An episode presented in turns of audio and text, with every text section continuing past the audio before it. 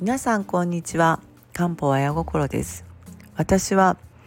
漢方中医学で人生を救われたという経験があります。この経験を皆さんにお伝えしつつ人生が元気に楽しくなるための一つ知恵というかヒントをお伝えできればと思って中学の観点からいろいろお話ししています。YouTube の方を見ていただいてもっともっと図解を見たりして理解を深めていただければと思ってるんですけどもあの簡単にその中のお話のエッセンスだけちょっと伝えたいと思ってます。今回はあのまあ妊活アラフォー妊活のエールというしてアラフォーですね私も42歳で結婚47歳で出産という経験があるんですその中でアラフォー妊活って結構大変だなって思うんです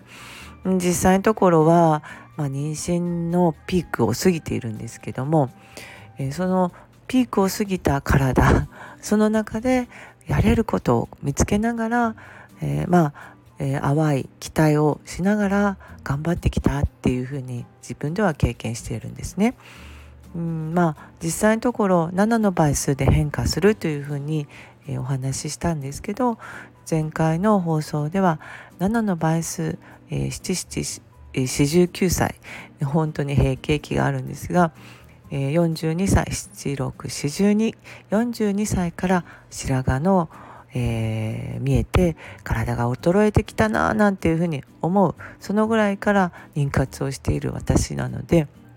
いかに体が、まあ、アンチエイジングをしながら体のサビを取りながらとにかくまあチャンスができないかというふうに考えながら妊活していました。えー、本当にですねサビっていうとどういうことかっていうと体のサビを作るのは活性酸素と言われてます。これあの、うん、まあ AGEs って聞いたことある方は AGES、えー、エイジーズっていうんですけど週末10日産物というふうに言われてます。週末10日産物って何ですかっていうとですねあの実際のところは、えー、ヘモグロビン A1C って聞いたことあります？うん、あの糖尿の時によくあの言われるヘモグロビン A1C っていうのがあるんですね。ここはあの糖化、えーまあ、赤血球ですね。ヘモグロビンが、えー、糖でくっついた状態。このヘモグロビンがどれぐらいあるかを調べていく、えーまあ、糖化タンパク質です。タンパク質は、まあ、例えば赤血球です。糖がついた赤血球をあの、えー、調べて1ヶ月過去1ヶ月の、えー、血糖値の変動を見るというものなんですね。でこの、えーまあ、A1C が高い人ってすごくうん血糖値高い状態長かったっていう風になっちゃうんですけどもこれって何かっていうと体があの糖でくっついて錆びていくっていう現象ではあるんですね。 AGEs っていうのをもう少し、えー、簡単に言えば、まあ、糖で体が錆びやすくなった、えー、体中の、えー、錆びが増えたっていう風になってきます。 AGEs が増えるというと、えー、まあ食生活が一番関係するんですね。私一番ダメなのはレンチンだと思ってます。レンチンっていうのは、えー、まあ、電子レンジの中で、えー、水が、えー、電子を浴びて、えー、からあの温まってからあの調理できるんですけども、えーとね、これサビがたくさんできてくるんです。活性酸素をいっぱい含んだ食べ物を食べてしまうということになってる、えー、これあのなるべく避けたいです。だから煮る蒸す、えー、調理は煮る蒸すが一番いいです。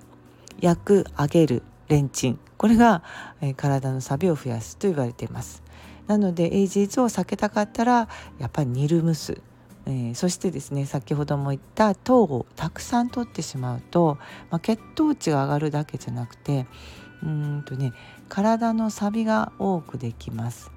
一番は脳のサビはアルツハイマーとか地方だし目が錆びてくると白内障。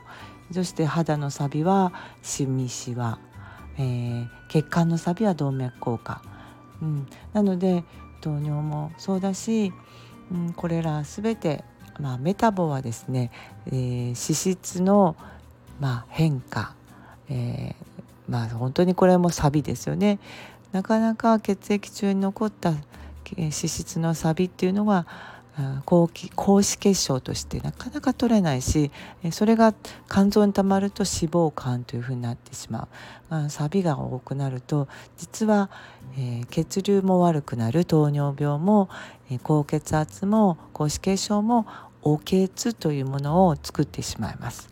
お血はですね万病のもとって言って、えー、血流が悪いと僕エイジングケアにおいては、まあえー、生活習慣病だけじゃなくて、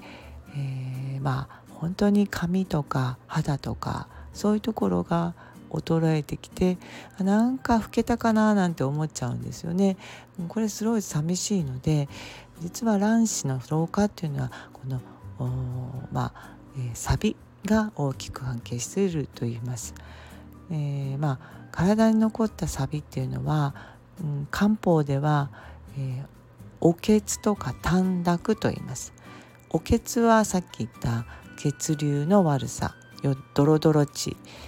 短絡っていうのはドロドロ値でも血液の中にコレステロールとか糖が多くて代謝産物がいっぱい溜まった状態と考えます。おけつと、えー、短絡を取ると体のサビが取れると。